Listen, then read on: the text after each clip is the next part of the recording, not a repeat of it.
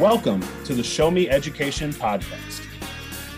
Join us as we share best practices and show you the amazing and meaningful work of educators across Missouri and beyond.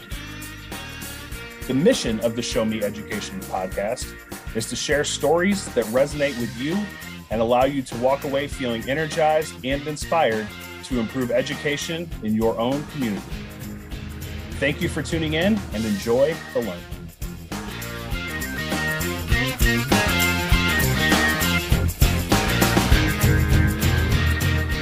Welcome to the Show Me Education podcast. This is episode two. My name is John Schuler, and I'm your host today. I'm a leadership development specialist for the Central Regional Professional Development Center in Warrensburg, Missouri, at the University of Central Missouri. You can contact me on Twitter at jschuler2. That's J S C H U L E R. You also can follow the show at Show Me Education on Twitter and on Facebook. Today, I had a great conversation with Emily Cross, the Assistant Superintendent in the Fort Osage School District, on leadership and planning for professional learning, as well as the types of evidence for effectiveness leaders can collect to uh, figure out if their PD is okay. The link to the show uh, show notes are in are in the description, and they are also at bit.ly slash showme.edu. Now, uh, at the very beginning of our interview, we apologize. There is some feedback and a little bit of echoing in my the beginning of my conversation with Emily, but please stick with it. It doesn't last long uh, because this is a great conversation, and I promise that you'll learn a lot. Okay, now on to our interview with Emily Cross.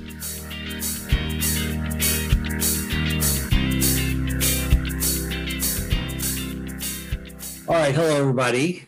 I'm Dr. Schuler, and with me today is Emily Cross. And I'm going to let Emily introduce herself, but she is the Assistant Superintendent for Education Services at the Fort Osage R1 School District. So thank you for doing this interview, Emily, and, and welcome. Um, I thought we'd start out by just um, you sharing a little bit about what your current position entails. And um, and this is sort of a two part question here. What share what your current position entails, and what uh, professional journey led you to that position. Okay. Well, as always, Dr. Schuler, I enjoy our time together.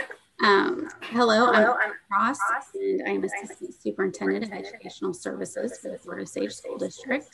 And under my umbrella falls uh, supervision, principal, pre-K 12, uh, school improvement. So I comprehensive school improvement plan process, review, revision, implementation, uh, staff development, anything that falls under that, um, federal programs, and student support. So that is that's me and and everything that I have my hands in a little bit. Wow. Yeah, it's it's a big job actually, um, but it's, uh, but it's um, um, led me here. Got my undergrad in teaching and thought I'd be in the classroom for 30, year, 30 years. And um, I actually happened to um, work for a leader that wasn't that great. And I thought maybe I could do this just a little bit better. And so I went in and got my administrative degree. And um, during that time, I um, saw a need for new teachers and feeling like they weren't getting support or struggling teachers weren't getting support. So I proposed a position, leader, leadership position to the Board of Education in Belton School District. And um, was able to eh, be an instructional coach half the day and teach half the day, which was actually the best job I think I ever had. And uh, then after a year of doing that, I saw a position open up in Fort Osage to open a brand new elementary school. And that was in 2007. And I thought, there's no way I'm going to get this, but I threw my name in the hat anyway and was hired uh, to open Indian Trails Elementary here. And so after uh, 13 years of serving that community, I was ready for a different challenge. And that's what led me to this position. Okay. Well, that, you know, it's weird because how long were you in that position that you, you basically created, right? At Belton? How long were you in that position? One year. One year. And then you went from that to being the hired as the building, yeah, so, building principal. I was hired a year in advance, which mm-hmm. is often not heard of. Um, but I just had I don't know what it was, but I felt this calling to apply for that position. Not that I was unhappy in the position. I was in, but um, but I think everything happened for a reason. Yeah, of course. It, you know, and and having known you uh, that year that you that you were hired, and, and afterwards, of course, it's really interesting to me because you just seem to come in with so much knowledge. You know, to begin with, what do you what do you ascribe that to? I mean, you had all this like information. I mean, you were holding up, opening up a new school, and you seem to, you know, was it your graduate program? Was it? I mean, what did what what was it? Oh, I think that everything contributes on your learning journey, and I think I was intentional about learning as much about what to do as what not to do. Um, and I think that empowered me. Uh, but I also think that there was a level of healthy fear when I signed on the dotted line and said I was going to open a new school. Mm-hmm. Uh, so maybe I fooled some people a little bit too, but um, but um, really just the drive to create a learning environment that I knew was possible. I think yeah. that's just what kept me going and asking the right questions and connecting with the right people. Um, but uh, I do believe, and you and I've talked about this a lot, whenever you're passionate about something, hmm. um, you're going to find a way to do it. Yeah. Yeah. I think that's what that was. Well, that's, that's great. Um, and it's, and it's interesting. So you had 13 years of teaching experience, really, um, because you were half-time teaching So well, no, I was actually eight years teaching. Oh, okay. 13 um, as principal. Oh, got it, got it, got it, got it. Okay. And okay. I just finished, yeah. So I just finished my 22nd year in education. Okay. Wow. All right. That's good. That's a good journey. So how would how would you describe your leadership style? Oh geez. Maybe I should ask you how you would describe my leadership style. Um, okay. I think I'd have to just I'll pick a few different things. I love um, what Brene Brown says, which is clear as kind. And I believe that that um, defines me really as a leader. Um, some people uh, might call that being direct. Uh, some people might call that um, just being clear and having follow through.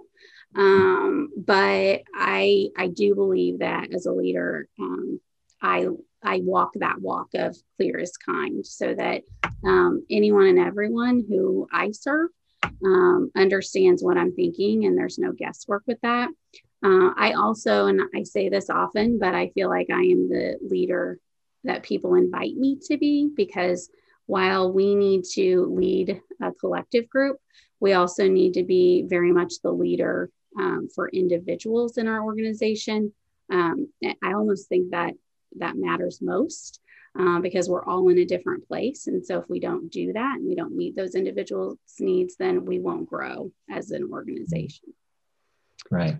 Yeah, that describes it. That describes how I how I would describe it well because it's you. You know, you quoted Brene Brown being clear as kind, and and I also like um, and this is one another thing I ascribe to you is uh, something she says is courage is contagious you know and i and i think that that um, describes uh, your journey in a lot of ways you know coming out of you know where you were into a whole new place um, and then you know i saw firsthand you know some of the challenges that you had because you basically inherited a bunch of staff members i mean you get to hire a bunch but you also inherited a bunch of people and tried to build a team you know, a brand new team, which is exciting in a new building, but then you still have the old attitudes a lot of time, you know, that mm-hmm. came with it. And so um, that that would be another thing that I would definitely ascribe to your leadership style. So thank you. Yeah.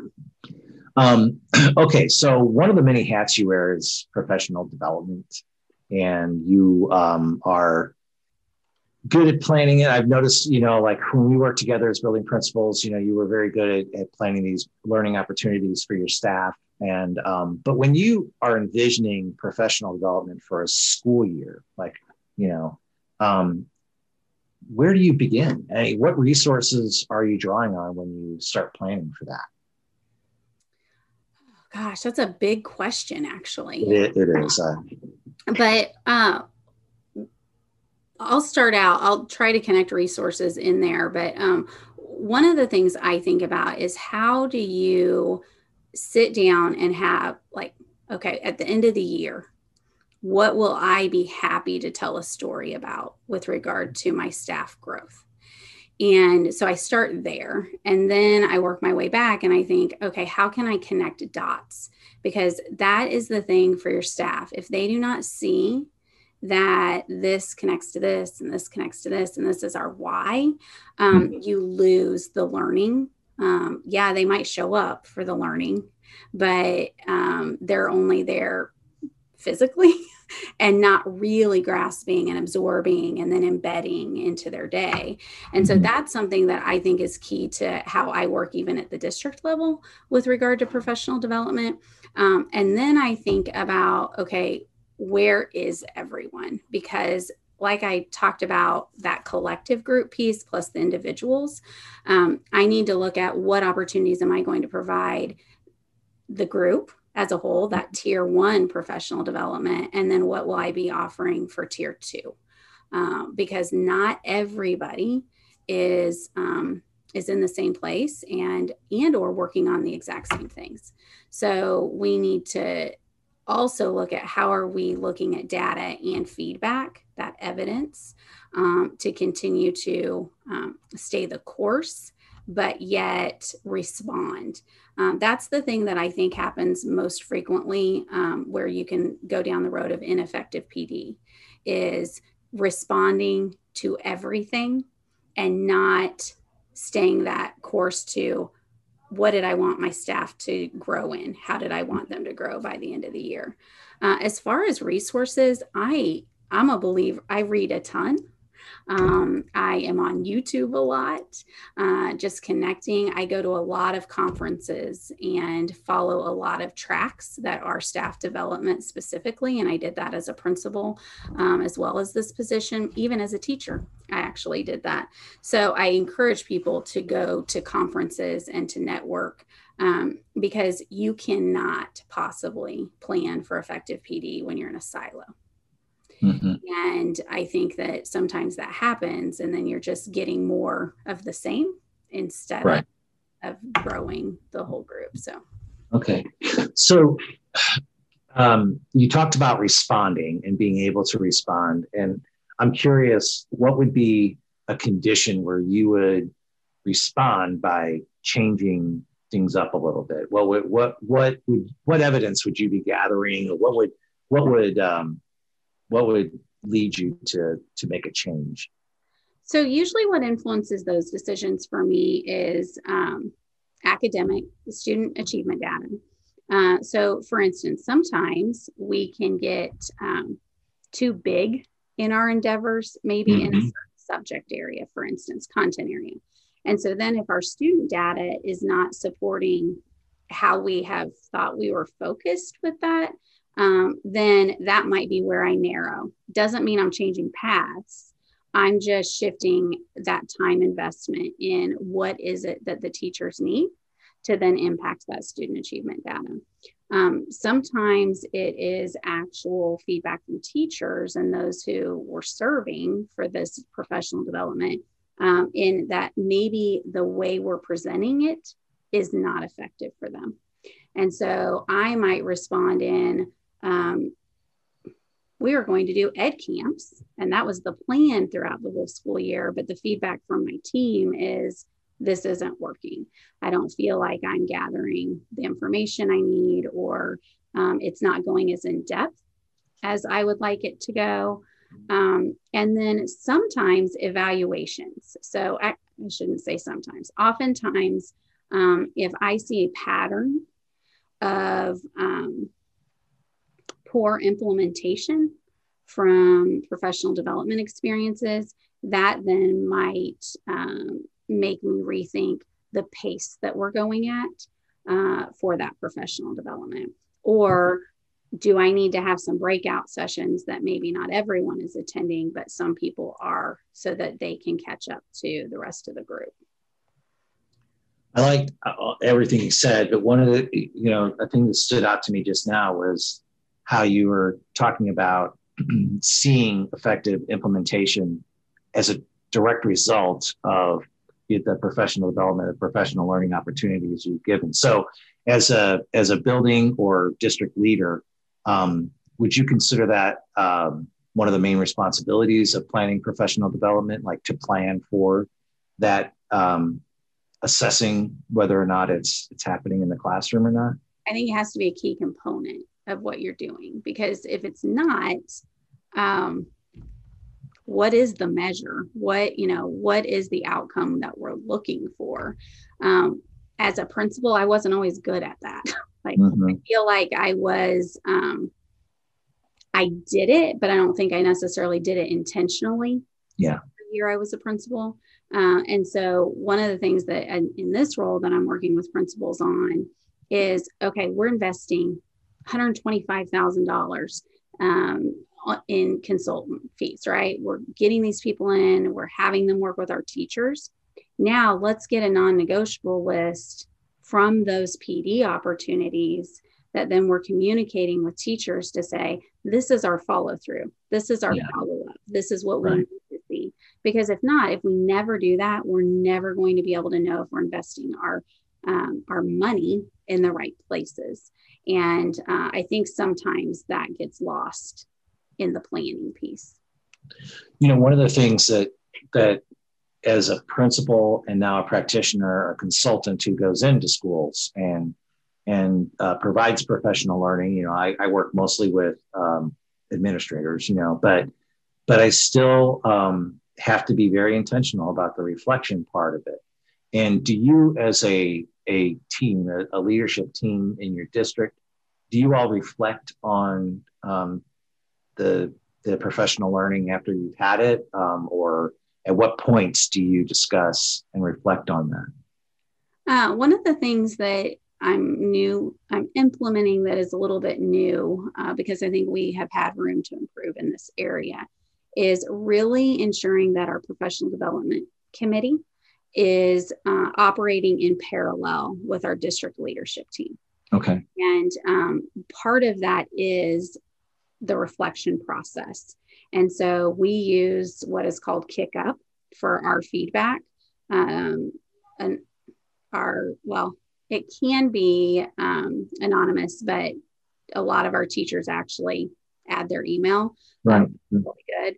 Um, and I think evidence of us being growth minded and uh, and supportive. So what we're doing is really analyzing that feedback by building and then at the district level to see um, is the structure of PD effective? Is the content of PD effective? Uh, is the amount of time we're using effective in certain areas? And um, that, and redefining. So, in that reflection process, redefining a common understanding of what professional development is, because I think uh, as an organization, you have to all have a good understanding of that to really reflect together. So, for I'll give you an example um, collaboration is collaboration professional development and what needs to be a part of collaboration for your organization to feel like that is professional development. And so those are the things that we have been doing throughout the reflective process this year. Yeah, that sounds fantastic. You know, um, my students right now are are learning about adult learning theory in sort of a historical context, and I'm sure all of them would agree that that it it's it's a good description in, in our book that we're reading. It's a good description historically of adult learning theory, you know, just going down up to now, you know, and Michael Fullan's work and everything else. But you know, one of the things Michael Fullan says was that, you know, student learning depends on every teacher learning all the time. And is that something that your teachers know? Is that something that they believe? Or and how do you how do you get them there if if they don't? Well, as a principal, I can speak to that. I'm still working on that again at this level. Um, I very much believe that everything you do needs to connect to your mission and um, and living your mission. And yeah. okay. At the school I led, um, it was very important for me for every teacher to understand how they contributed to mm-hmm. that. And so I broke that down into leading and learning. And no one could get off the hook for the learning part. Yeah. And um, and we were asset minded and we looked at what are the assets that every member of our team brings. And then that's might be actually where they're learning from because we know great strengths come from mm-hmm. that. And so um, then that also put them into a leader, a lead learner role. And so I believe I was getting to where I was very happy and pleased with the accountability, um, the intrinsic motivation, the accountability amongst the team with that. Uh, but I 100% agree with that statement. I mean, if we're not learning and we're not choosing to learn every single day in the classroom um, with the students that present themselves on that day, um, then we're doing a disservice. So, to answer your question about in my current role, we still have a lot of work to do um, because I think that some, not I think, I know that there are passive learners and um, and we can't be passive learners in the field of education especially in the year 2021 i mean we just experienced a year that illustrates that you can't you have to be an active learner to stay ahead. You know what i like about statements that statement and all the you know statements we've been talking about and it really transcends content. It transcends you know whether you're a core teacher or an exploratory teacher. It transcends whether you're a um, a building principal or a director of a career center. Uh, transcends, you know, whether you're special ed or regular ed. You know, and so I I think that you know that's something that um, I don't know how good a job I did as a principal. You know, with making sure that that everything uh, that it was clear that everything that it did transcend everything. Because sometimes we get caught up in you know math and ela you know and it's hard to it's hard to sort of spread out and, and realize that you know everybody from you know the the mechanics you know the car mechanic teacher to the kindergarten teacher needs to know that you know their learning is going to uh, be something that um, will only increase their students' performance, you know, that uh, increasing their learning and yeah. demonstrating their learning, you know, like modeling. Here's here I am, I'm learning still. You know, I think that's as a leader, that's something that I know you value, and and it's just uh, I think it's really important. Well, and what you speak to, that was something that our professional development committee worked on this year was um, our our focus areas moving into next year, um, not every person who serves kids in the classroom um, could have been connected to each of our focus areas before. And through just new learning of my own, I was reflecting on that and I thought, okay, if you are the automotive instructor, you need to be able to connect to every focus area we have just as well as the kindergarten teacher. Right. And so we really had a lot of good dialogue about that. And so our focus areas are effective instruction, student support, and culture of belonging. It doesn't matter where you teach or where you serve kids in our district, right. every one of those you can connect to. And so that is the work we're proud to move forward with next year because again, we got to get everyone involved and everyone connected to to help move everybody. All right. Well, Emily, thank you very much for taking the time today to, to talk to me and talk to my students and talk to our podcast audience. And so it's it's been fantastic as always. And um, I want to thank you. Is it okay if um, people connect with you uh, if they have any questions? Definitely. I'd love that. All right. All right. Well, thanks again. And um, hopefully we'll get to do this again soon. Thank you. See you later, John.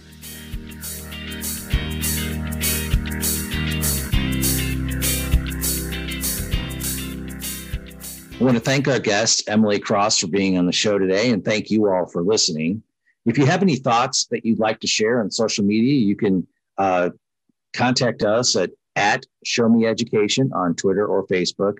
And I'm at at J Schuler 2. That's J S C H U L E R 2 on Twitter. Our next podcast will be in two weeks on September 15th. Until then, keep up the great work.